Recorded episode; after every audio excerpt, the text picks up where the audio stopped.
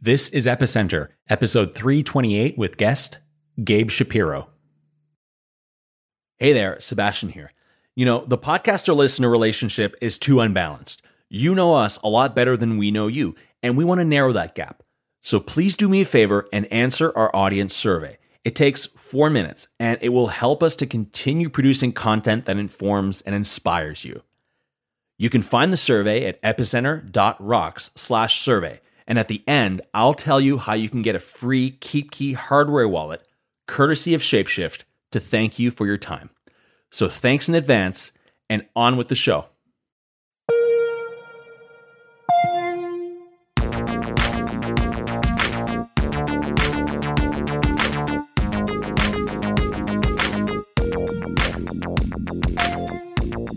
Hi, welcome to Epicenter. My name is Sebastian Couture. Today, our guest is Gabe Shapiro. Gabe is a lawyer at the firm Zero Law. They're experts in the area of tokenization, DAOs, and blockchain engineering. Gabe has written a four part series of monster blog posts where he shares his philosophy of securities law for tokenized networks. This is an amazing piece of work. It takes about an hour and a half to read all posts, but I would strongly recommend everyone to read them. Now, let's try to understand why this is important and why it's so timely uh, at the moment. Uh, for the last few months, there's an SEC commissioner by the name of Hester Peirce. You may have heard of her. She also goes by the name of Crypto Mom, and she's been pushing for this idea of safe harbor. And under her proposal, tokens would be exempt from being classified as securities for a period of three years. And this is so that projects could build an initial development team with the intention of becoming mature and becoming more decentralized, until which point the SEC would no longer consider them to be securities. Now, just as we were recording this interview with Gabe, Commissioner Peirce posted an opinion piece on Coindesk where she essentially asks the industry, What do you think of my proposal? Tell me if this is right. Tell me if this is wrong. Um, and we want to improve it and fix it, which, in my opinion, really shows the, the openness of the SEC and particularly of this commissioner to create an environment where the crypto industry can thrive. And there have been a number of reactions to this this call uh, for for feedback. There's been a number of of reactions also to the proposal in general, some positive, some more negative. And Gabe also published an open letter uh, in which he provides his feedback and his thoughts and his philosophy on how the safe harbor proposal can be improved. So we'll link to Gabe's articles, his open letter, and Hester Peirce's opinion piece in the show notes.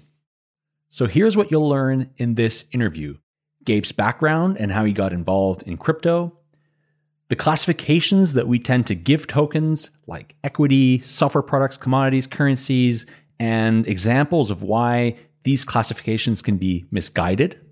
We get a crash course on securities law and the Howey test. We went deep into the Exchange Act of 1934, which is an often forgotten piece of important legislation, but that has tremendous impact on companies that issue securities. We talked about Gabe's philosophy and how securities law should be applied when it comes to issuing tokens and launching networks. And we talked about the safe harbor proposal, what it is, what it encompasses, how it defines things like decentralization and network maturity, and Gabe's thoughts on how it can be improved. So I want to thank Gabe for coming on the podcast. Brian and I did this interview, and he was incredibly articulate in sharing his philosophy, helping us understand securities law, and also how things could evolve in the future. Before we go to the interview, I want to tell you about some interesting developments. Epicenter is the official podcast partner of EthCC, and we're so happy to be doing this with Pepo. We're going to have a dedicated podcast booth in the main networking area upstairs. It'll be like epicenter mission control, and we'll be recording interviews over the three days and posting a lot of content to Pepo. We'll be soliciting the community's questions for the people that we're interviewing and also getting people to share just what they're learning and the takeaways from the conference. Also, we're having a casual drinks meetup on Wednesday, the 4th. If you want to register for that, you can go to epicenter.rocks slash Paris meetup. And thanks to Pepo for also sponsoring the drinks meetup. So if you're not going to EthCC, if you can't make it, Pepo is the best place for you to follow what's going on and to follow the conference. I wasn't at ETHDenver, but I followed all throughout the weekend on Pepo and I felt like I was there. So to download Pepo, go to pepo.com slash epicenter and you can follow me there. You can also follow the Epicenter community where we'll be posting all the content from EthCC. We're also brought to you by the Nervos Ecosystem Grants Program. The Nervos blockchain went live recently and they are funding innovative ideas and development to the ecosystem and the protocol.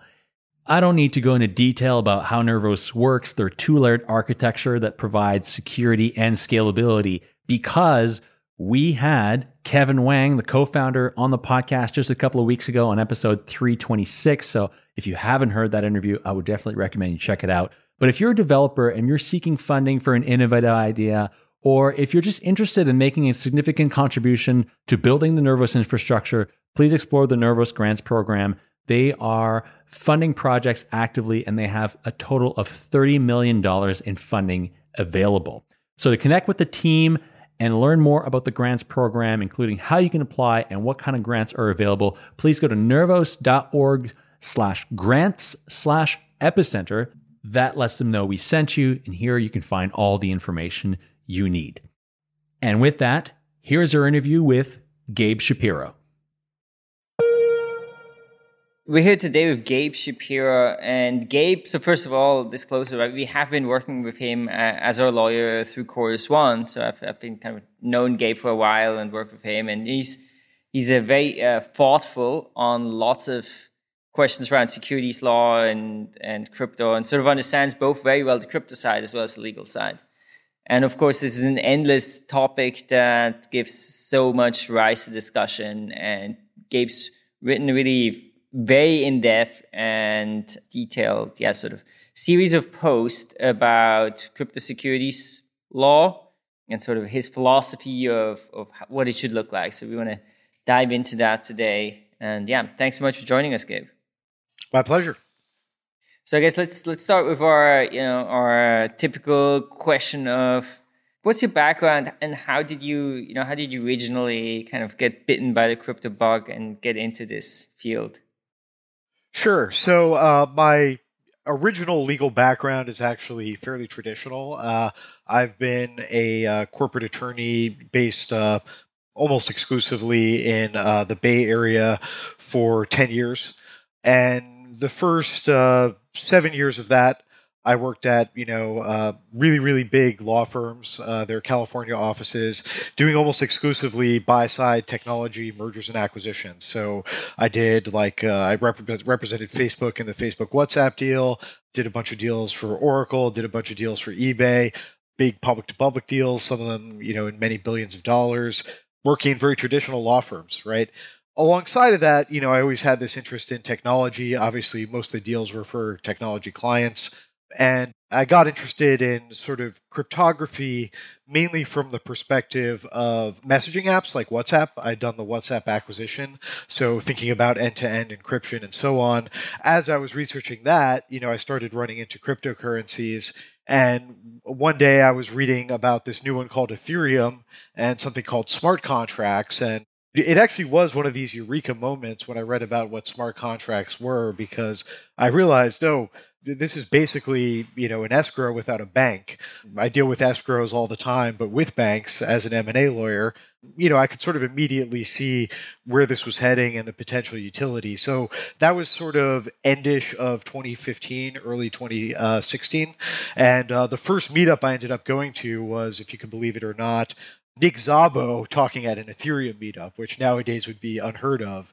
And since he had this legal background and was talking about uh, all the uh, all, all, the legal issues around uh, blockchain and the law, that pretty much sealed the deal for me. And you know, then there was no looking back. And, and so then, what what has your kind of like journey through the blockchain space looked like? I know you did some some work on Ethereum. That's right. Yeah. So initially, you know, I was pretty tentative. I kept my normal job and all that. Uh, but the in 2018, I uh, joined up with a company called uh, GridPlus, which is a ConsenSys spoke. Uh, they needed someone in house for legal, and uh, I sort of raised my hand. Worked with those guys for about six months to get them set up. In the meantime, a colleague of mine from Hogan Lovells named Lewis Cohen had started a boutique called DLX, uh, specializing in representing blockchain clients. So I kind of thought, hey, uh, representing lots of blockchain clients is better than representing one. Uh, so I moved over there, worked there for a while, and then uh, subsequently I um, met some guys who were really interested in building out sort of a uh, tokenized stock platform for Ethereum that we ended up calling the Zero Law Org Augmentation Protocol. So, you know, I focused on that for a while, you know, and that was sort of like my last big uh, kind of commercial project. And in the meantime, I've been representing clients like Chorus One and, and some others. Let's get into your, you know, your article. So first of all, give us a little bit like what's your take after being sort of active working in the legal space, especially around securities law in the blockchain space after a few years in that, you know, what's your, what's your overall take and what motivated you to write these like series of posts? Right. So basically, you know, back in 2017 when ICO mania was going hard and uh, the SEC first started releasing its uh, actions against tokens, most of us lawyers, you know, were having a lot of discussions at the time about what all that meant, reading the tea leaves, where judges would come out on the issue, et cetera. And while we knew there were open questions about it, I think we all thought that those would be long resolved by now. You know, it's been like nearly three years, and still very few of them are resolved. And still, even lawyers who understand the technology reasonably well and are good lawyers understand the law still debate with each other all the time and have very, very different opinions. And so, my desire, having spent kind of three years in the trenches debating with everyone and thinking about it a lot, changing my own opinions quite a bit in that time and debating with myself a lot, was to try to write something that cuts through a lot of the noise and deals a little bit more at the conceptual level, right? Because I think people get very grained you know they're they're going through the elements of the Howey test and they're drawing analogies to past cases. Is a token like an orange? Is it like receipt for delivery of future whiskey? What is it? And just to just to think about the tokens and the networks themselves in in the purest possible terms, with with the fewest preconceptions as possible, and just try to think about how do the people who actually buy them and like them and use them as well think about them and why do they value them, and then try to go from there about how that relates to the securities laws. So that was sort of the approach.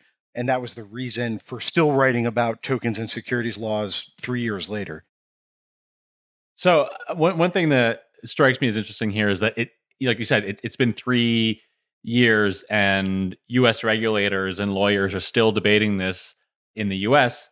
Why do you think it's taking this long I mean, speaking from the other side of the pond, it seems that in a lot of other jurisdictions, you know, these things have been pretty much solved already. Here in France, there's a pretty robust framework for doing STOs.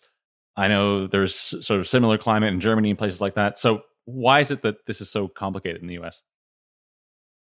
Maybe it, so as not to be too prejudicial like I, I, almost might compare the like the recent FinCEN guidance to the sec guidance right in FinCEN's guidance, so they came out, they they said in their guidance certain things are not subject to money transmission, right? Like if it's non-custodial, and you know they they sort of said, what do we not have power over? And they were willing to say that in their guidance up front, right? And that's one thing that the SEC has really not been willing to do they say what might be securities, right? And they try to, you know, cite some of the factors that would lead them to be especially inclined to say that something is a security, but they're never sort of tying their own hands and in advance saying that they they won't say something is a security, except for these no action letters, you know, that were granted in somewhere around the last 12 months that are so conservative, right, in terms of fact pattern that you know anyone looking at that fact pattern without the SEC weighing in would say that they're not securities. And and so to me that is a bit of a problem. I'm happy with many of the things that the SEC has done, but I do think that that's an area where it's it's fallen down a little bit and being unwilling to go out on a limb and ever say that that there's something that they they wouldn't consider a security. Okay.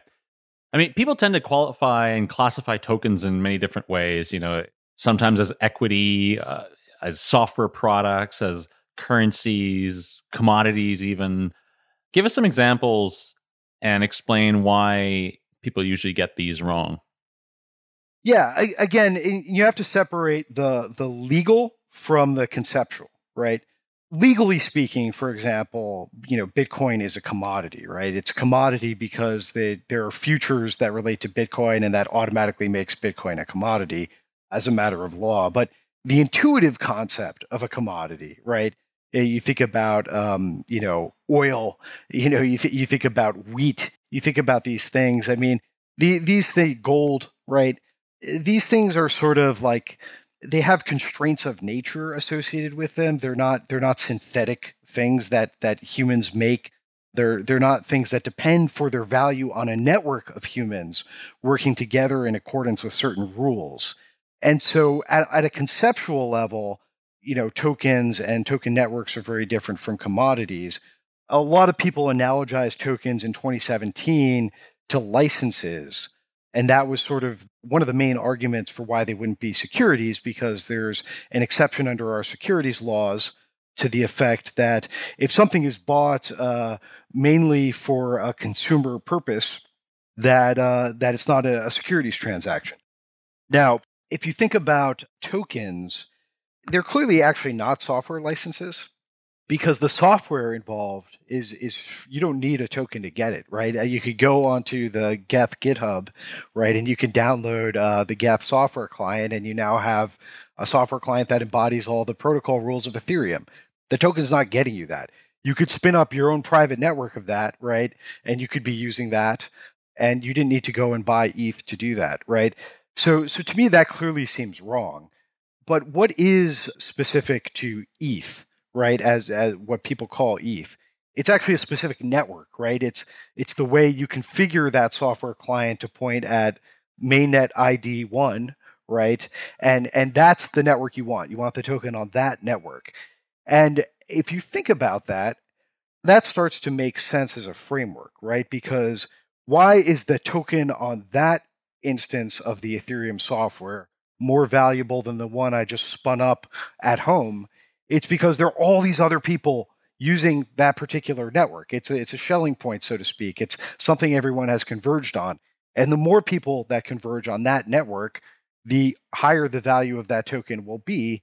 And really, in a certain sense, all these tokens are actually designed to to track the value of that network.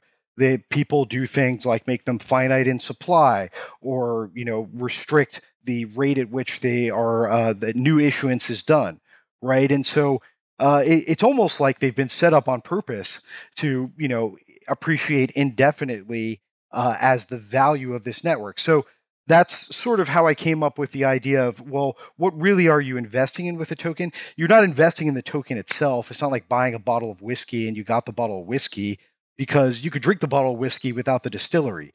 Here the equivalent to the distillery is like the network and you need that network to use that token. So really it's a method of investing in this specific network uh, and it seems to be relatively good at, at tracking the value of that network uh, over time.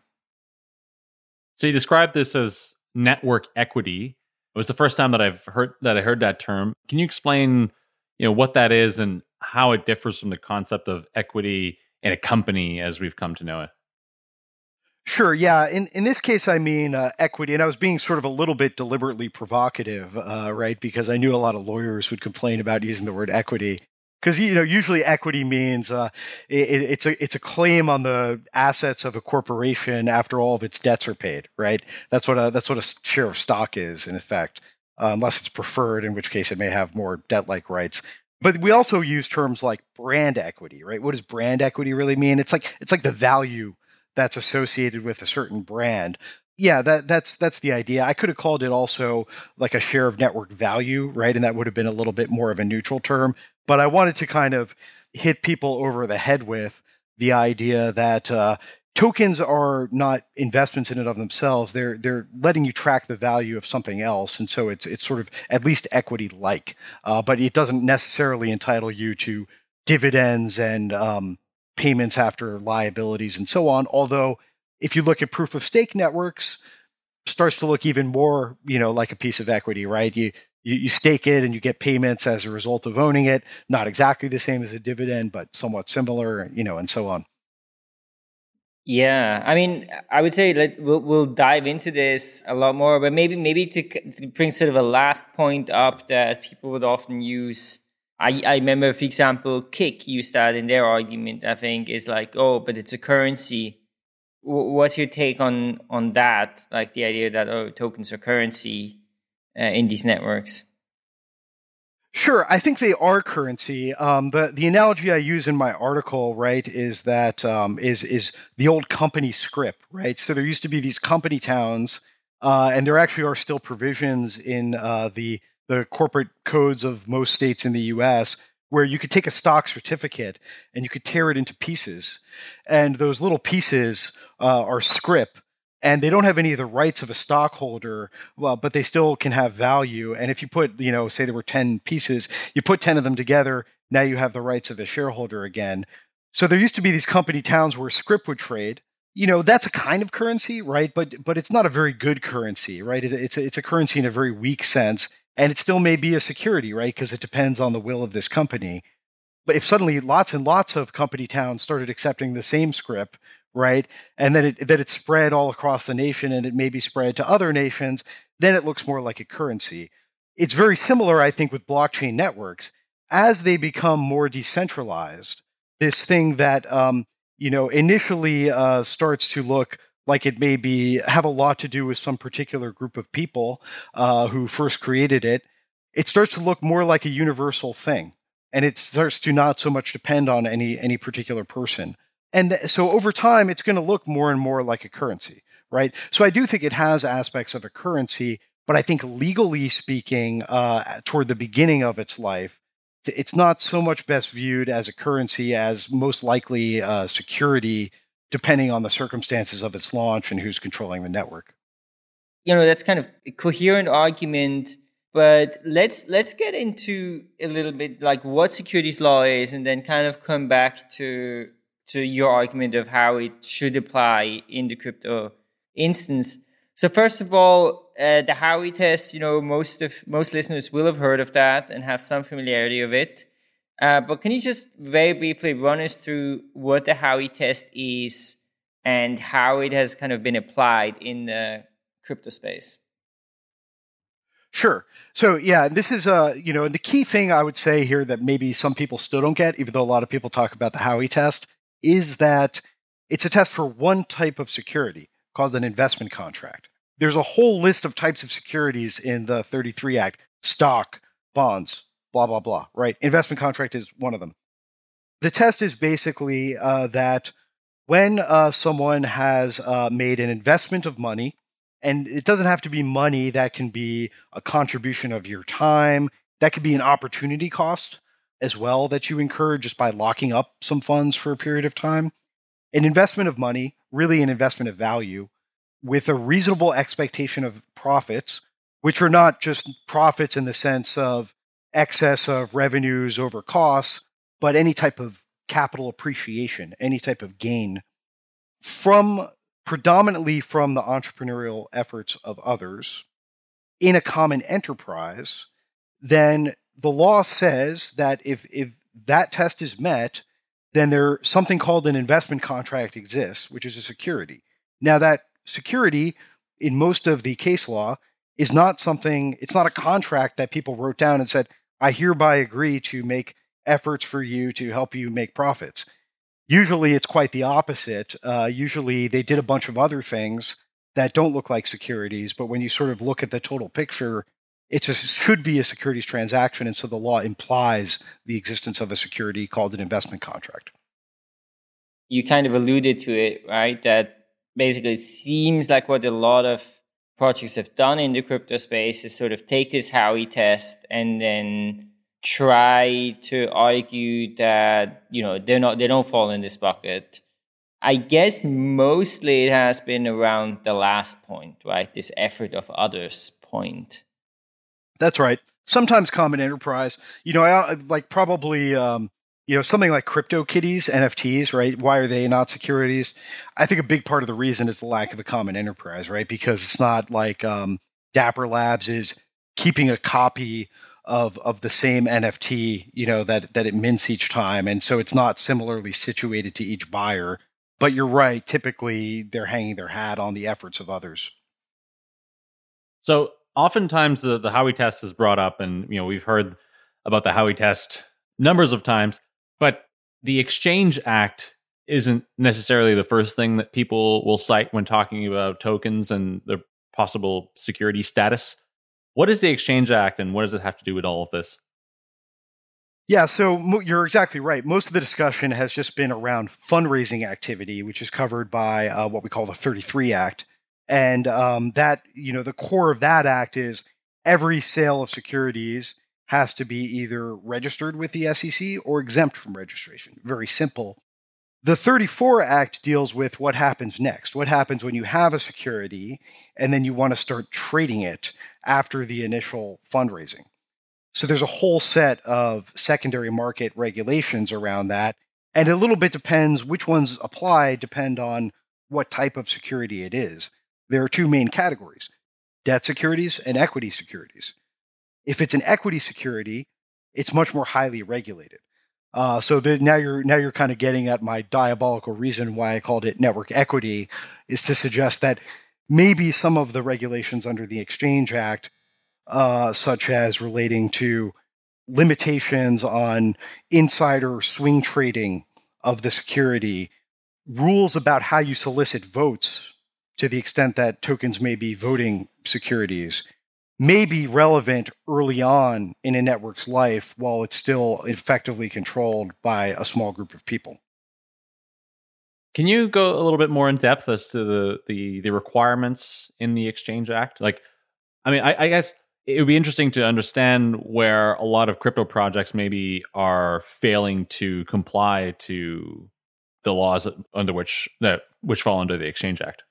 Sure. So the big one is if it's an equity security, there's a rule called 12G that says that if it's if the security is held by more than 499 unaccredited investors or more than 1999 investors overall, and the issuer has at least 10 million in assets at the end of a fiscal year, that the issuer is required to become an Exchange Act reporting company.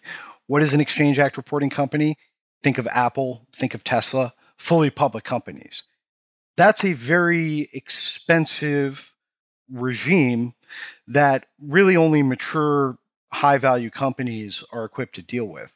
And one of the interesting things is that in uh, pretty much all of the settlements that the SEC entered into with token issuers, Paragon, Airfox, etc., other than Block One. Part of the remediation that was ordered of those issuers was they had to become 12G reporters.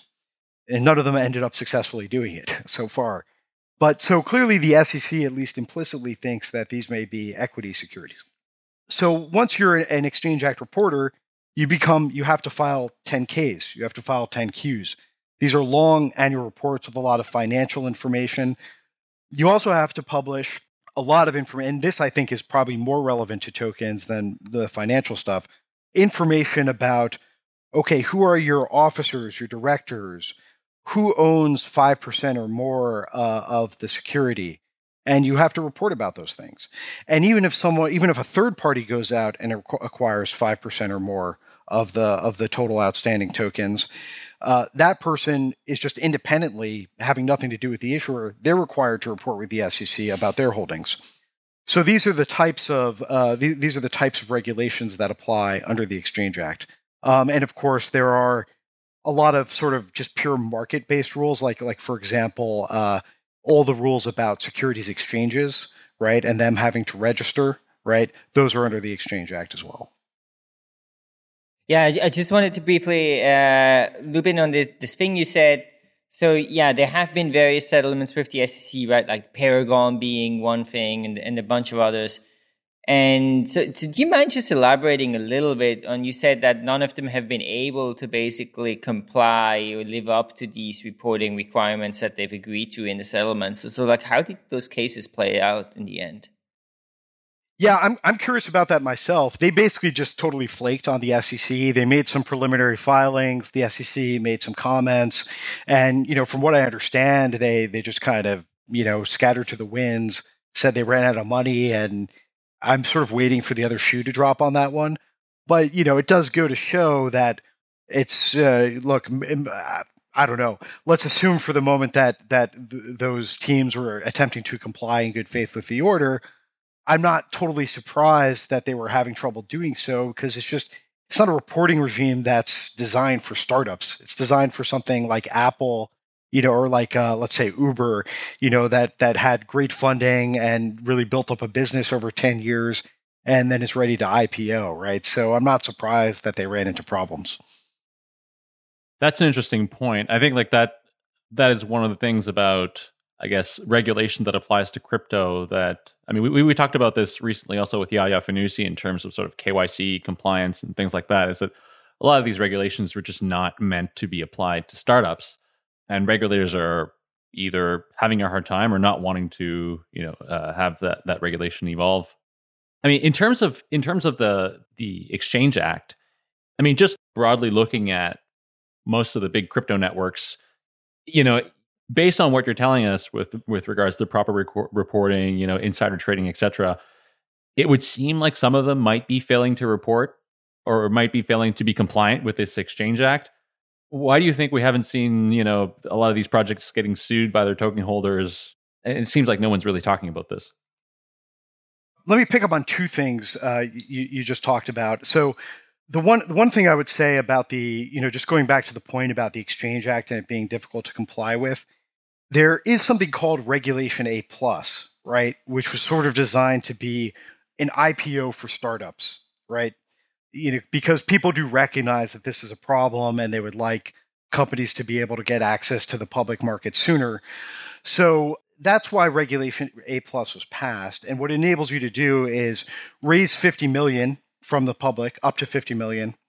And uh, you have a much lighter reporting regime, still a reporting regime, but lighter. You actually get an exemption from those tougher reporting obligations for some period of years. Now, there are some tweaks that might need to be made to that for tokens, like there's a transfer agent requirement and stuff. But so th- there's not no option for startups. It's just that you have to decide to use it at the beginning, which would require that you labeled your tokens as a security from the beginning, and none of these projects did. Now, as to why more projects haven't gotten pegged, that again is a complicated question. You know, I think it's one of the reasons is that the SEC can only go after so many things. There's a private right of action, as you point out, under the securities laws for people who feel like they got ripped off. A lot of people made money, you know, from a lot of tokens, and a lot of people who bought tokens are not the kind of people who make good plaintiffs, right? Because my sense is a lot of them may not have paid taxes on their crypto for many years you know, a lot of them may not be U.S. citizens, right? A lot of them may not want to uh, uh, KYC themselves in order to pursue a complaint, even if they did lose money. So I actually think on the on the private action side, there's quite a bit of that going on, and on the SEC side, there's a lot of how do you unscramble the egg? We went after some. It didn't really deliver a good result for investors. The Block One result is interesting, right? Because they uh, they had a lot of money still they paid a really big fine and they weren't required to register the tokens as securities. So, you know, in a sense, it was a big win for the SEC. I'm not quite sure what EOS holders got out of it, but on the other hand, no EOS holders who, from the original sale were probably damaged because the token went up a lot. So th- there's a lot of that sort of thing going on, just real politic. But you could probably see more. I think the SEC doesn't want to kill the technology. So they've been pretty judicious about what they've gone after and when and why. Kik and Telegram have been their two big targets to date. And I think the reasoning behind that is it's a clear case of here are two companies that use tokens kind of in lieu of an equity financing, right? And I think one of the things the SEC rightly doesn't want to happen in the markets is is they don't want to create uh, a strange situation where a certain type of financing that implicates the securities laws or maybe ought to implicate the securities laws is given preferential treatment and the, the whole market just gets distorted toward that due to a weird loophole in the laws. I actually do think they're very smart about what they go after and they're not just trying to tyrannize the entire market.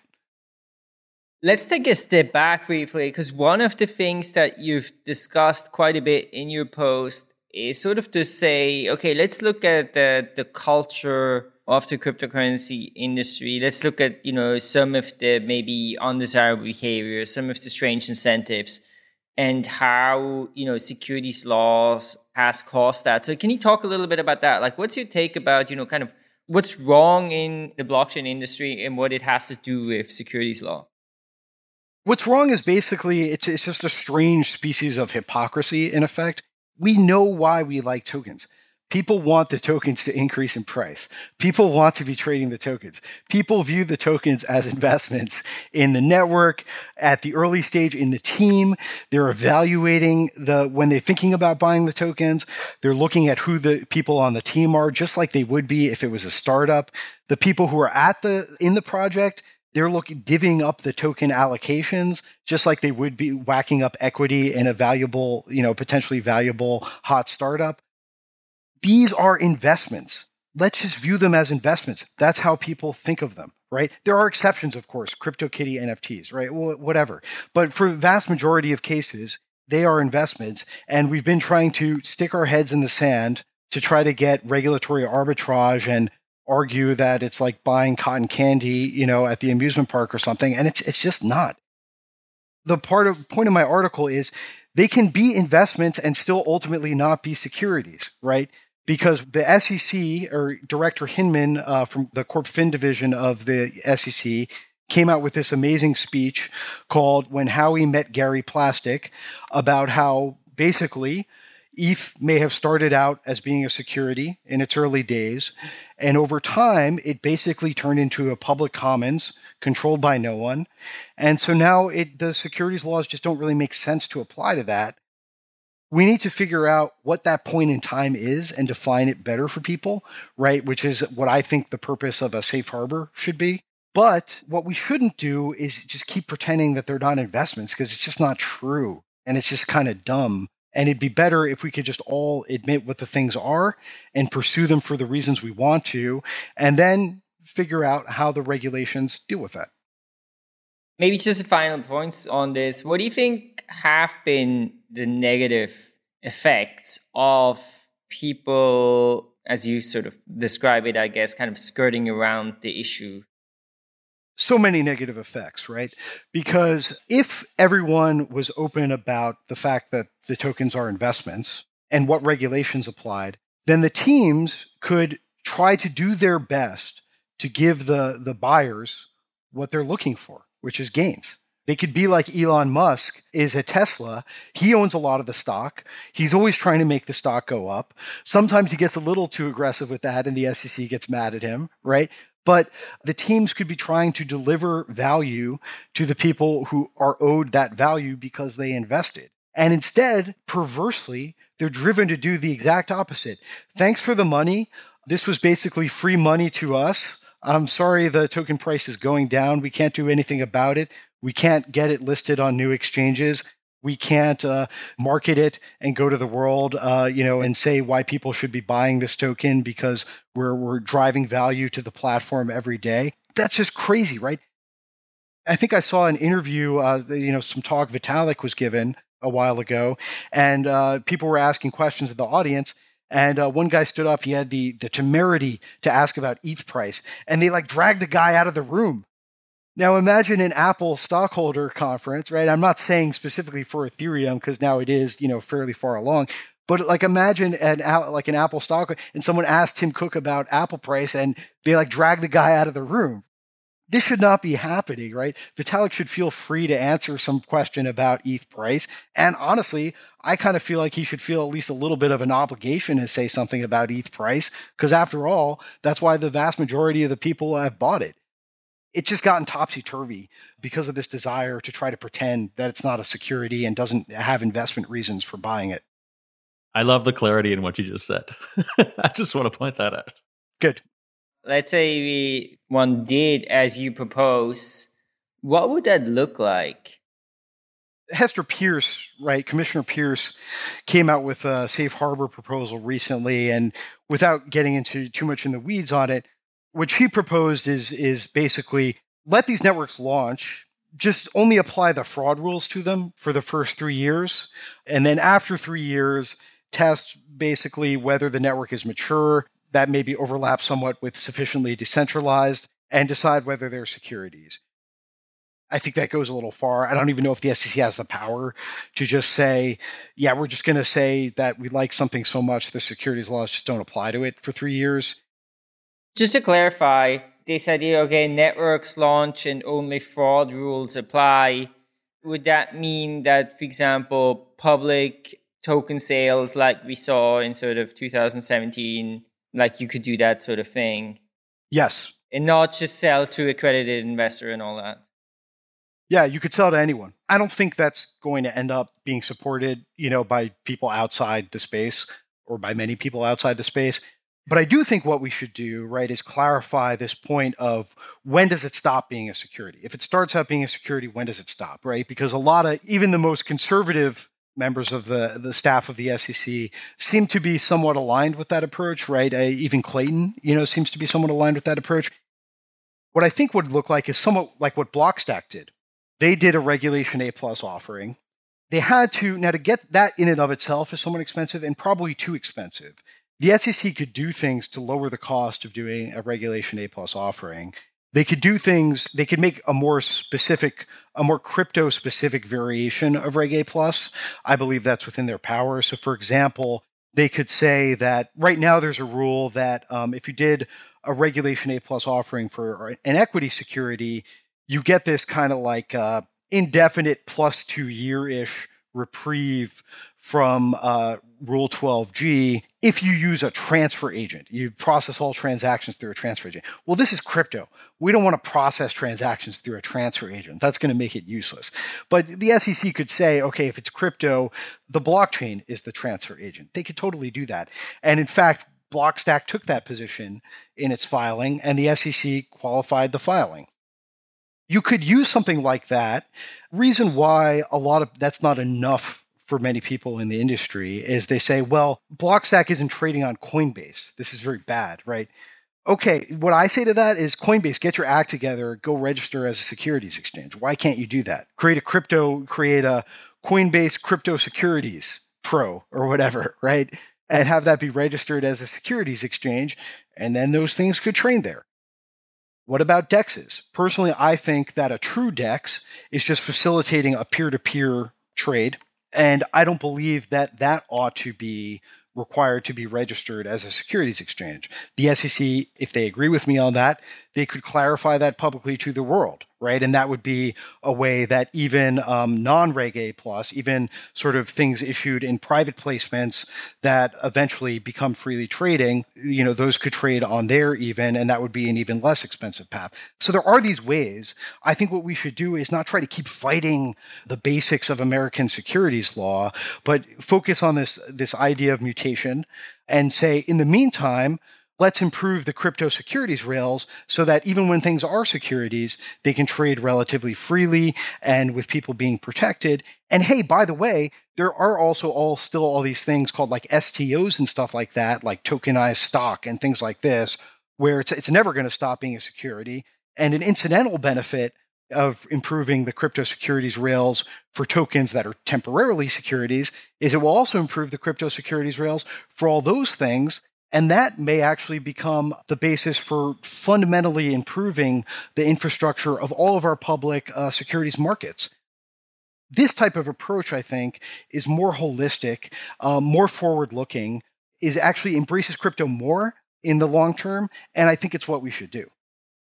Just to clarify that, so what you're saying, basically, what you're proposing is that like a project could go and raise funds maybe through some sort of you know, regulated Reg D exemptions or selling to accredited investors.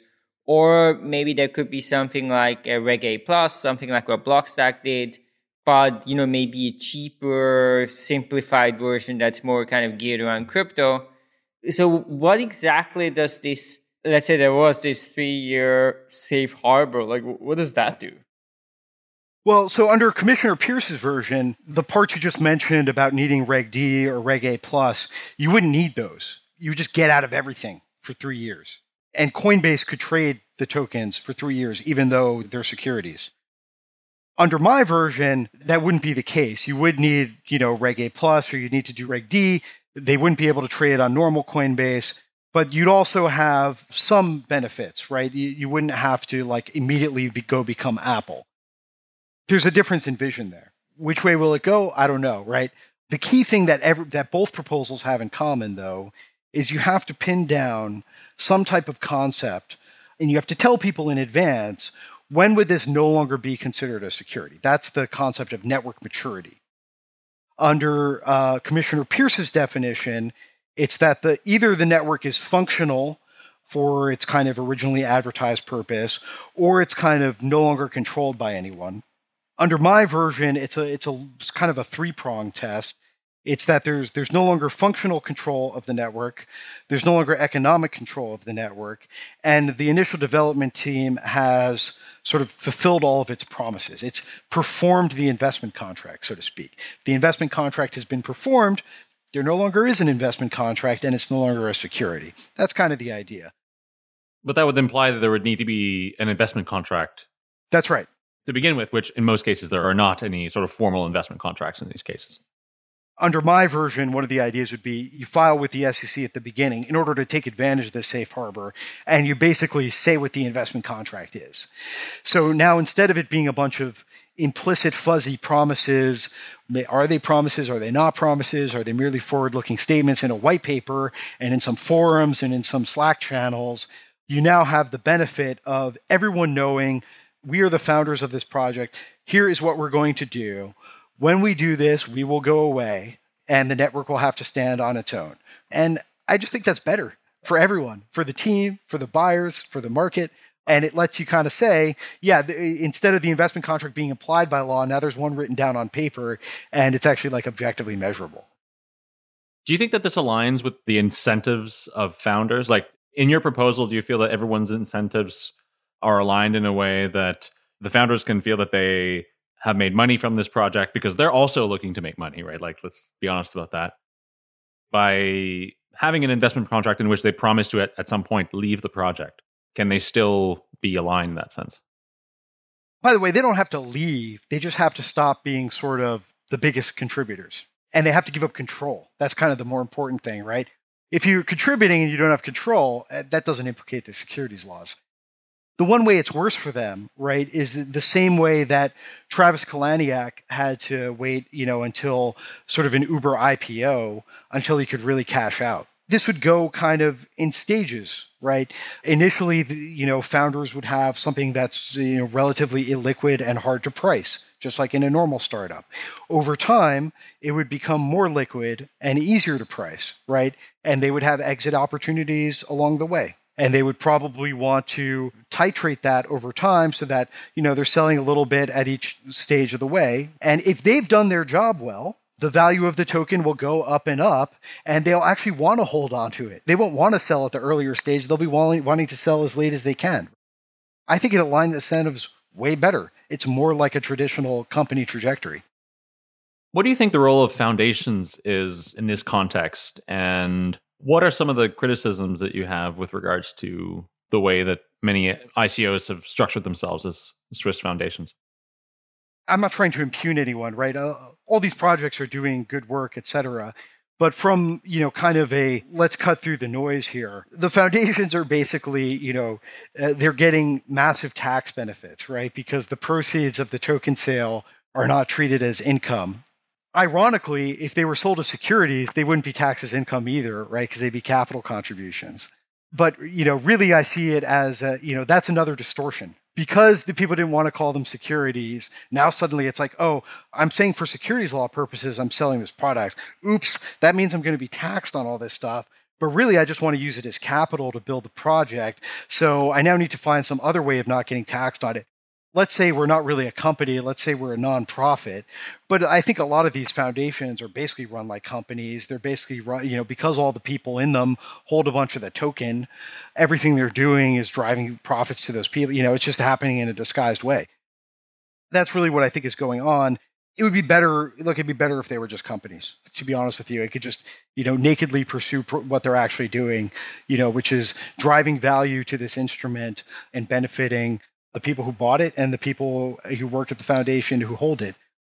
I think what Zcash has done to decentralize its governance. And again, they're in a little bit of different boat. They never did an ICO, so who knows if their thing exactly was covered by securities laws to begin with. But it's very interesting, right? Because the foundation is sort of one player that's contributing value.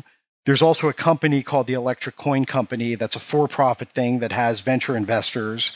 That's some of the things it does are related to Zcash, some not and they've they've set up a complicated sort of detente between those two main players for how to govern the network and that looks pretty decentralized to me but most of them are not don't have that going on right? It's really the foundation is the the elephant and they're basically running the show. Just a brief interjection on on foundations first. I mean personally i actually find it it's kind of a nice vehicle in that they do have a sort of like explicit purpose, right? Like at least in Switzerland, right? They have like a description of like, okay, this is what the money has to be spent on, and then they're like audited and supervised, and so there is kind of actually it's a little bit like what you described in in the sense that there's kind of like some sort of promise made, and then the funds have to be used for that. You know, which is very different from something like what Block One did, where you have this for-profit Cayman Island company, and like they can do whatever they want with the money. Right? There's no which I, I think they did also pay out like some massive dividend, right, to the shareholders. What I think should be, you know, in the United States, as a pure corporate law movement, we have this new trend that even some of the old school Delaware law junkies are getting into now called public benefit corporations, right? Which are corporations that may be run for profit in a certain sense, but are able to, they're not sort of uh, solely for the benefit of their stockholders. We've just begun scratching the surface on the potential for that but i think that kind of new entity which is sort of like it's for the public benefit but it's not exactly not for profit is kind of what might end up ultimately being the right vehicle for these open source software network commons you know to be governed under but no one's really you know kind of fully explored that yet you have a you know sort of coherent thesis for how you think it should play out now, I'm curious, what do you think will actually happen? Like, what's your prediction of how we see this thing develop in the next year or two years or beyond that? I have no idea, man. I won't even say flip a coin. Uh, you know, get a Dungeons and Dragons, you know, dice and, and roll that, right? Because that's got like what, like 16 size or something, and no one knows. It's too crazy, man. I mean, that's what that's what keeps me in the space. Don't forget, we've got so many other X factors out there, like what will the CFTC do about DeFi, right? And, and so all the swaps, you know, and synthetic derivatives that are being created uh, in DeFi. And what will FinCEN do? You know, Secretary, just sort of the Treasury Secretary just kind of sort of threatened last week that a bunch of new guidance and or you know, regulations are coming about that. So there are many X factors. I couldn't tell you. I could see something, I would say it's equal odds that we give free rein to ICOs again and that you know there's like another like massive crackdown, you know, where everything has to go underground. And some of it depends on how the next election goes and who gets appointed as the next SEC commissioner and all this kind of thing it's fascinating and no one knows. We have the Telegram case, I think this week.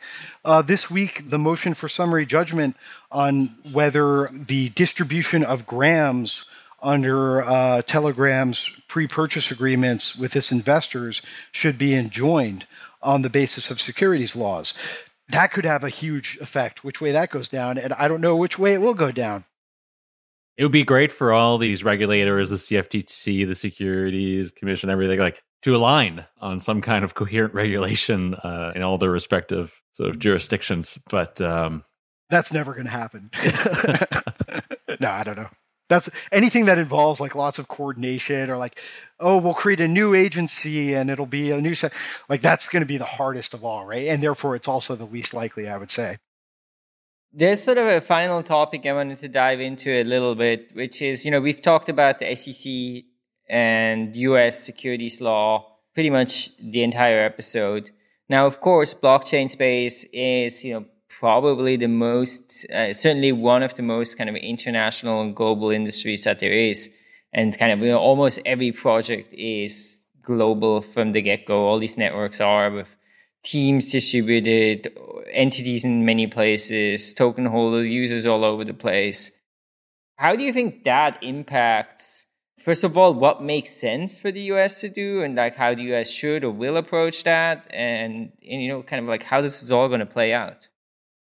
it's very tough, right? That's the objection that a lot of people raise. They're like, well, look, uh, foreign jurisdictions are much more liberal about this. We can't have everything out of sync. You know, the US needs to kind of get in sync. Personally, people are going to hate me for this. Uh, people are going to think I'm a jingoist. I do think that world financial market regulators tend to ultimately follow the United States, right? Part of that is because, you know, the United States and its international proxies start strong arming little local jurisdictions like Malta into doing, you know, what it was. Like, look at what happened with Panama. This is a great example. In Panama, something called in the United States, bearer shares are illegal. You guys know what bearer shares are? It's like a, a company issues a stock certificate. It's like whoever is physically holding this stock certificate in their hand owns a million shares, you know, of this company, right? That's basically what it is. That the last state in the United States to ban bearer certificates was uh, Wyoming, and that was in 2007, I think. They're illegal in every state. Sorry, why are they illegal in the U.S.? They're a great tax dodge, right? So basically, the federal government, you know, pressured all the states to ban this because it's an amazing, just like crypto. Same thing, you know, who now hates crypto the most out of every agency? The IRS. But Panama and worldwide, uh, most jurisdictions now ban bearer shares, but Panama was like the haven. It was like whatever the Cayman Islands or Gibraltar are for tokens, right? Panama was that for like companies that want to issue bearer shares eventually even they had to capitulate right? And they they didn't want to like go so far they didn't want to totally lose face by like banning them but they set up this like complicated structure where they have to be held you know effectively they they totally nullified them. It took a little while but all the every time these like special jurisdictions come up that are kind of like hey come to us because we give you better laws for the cool stuff you want to do it never lasts. The bigger countries that want the tighter regulations always win.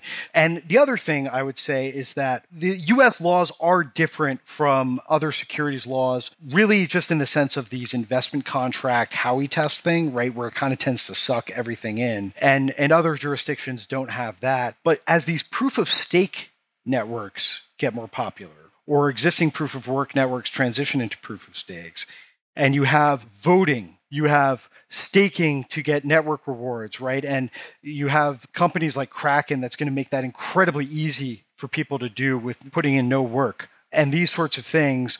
Tezos, where you vote and it's this automatic upgrade. When regulators, even I think outside of the US, start looking, revisiting their 2017 ish guidance in light of those things, I think they're going to have a rethink because that starts to look like securities under the laws of nearly any jurisdiction. I don't know ultimately, but if I had to bet, I would bet that the the international laws start becoming are more likely to start becoming like the US laws than the US laws are likely to start becoming like the international laws, which is why I want the US to say that within the laws you can have this evolution and that once it's a, the real cypherpunk deal, decentralized, it's a peer to peer thing, and we're not trying to get in the middle of that. That to me would be an incredible result.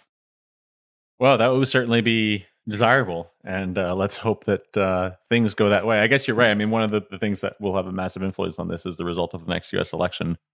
It's unfortunate to consider what the results of that might be, but I guess we'll have to see what happens then. Maybe we'll have you on again after that happens, uh, depending on the results. I would love to. Thanks for coming on, Gabe. My pleasure, guys. Thank you so much for having me. Thank you for joining us on this week's episode. We release new episodes every week. You can find and subscribe to the show on iTunes, Spotify, YouTube, SoundCloud, or wherever you listen to podcasts. And if you have a Google Home or Alexa device, you can tell it to listen to the latest episode of the Epicenter podcast. Go to epicenter.tv slash subscribe for a full list of places where you can watch and listen. And while you're there, be sure to sign up for the newsletter so you get new episodes in your inbox as they're released. If you want to interact with us, guests, or other podcast listeners, you can follow us on Twitter.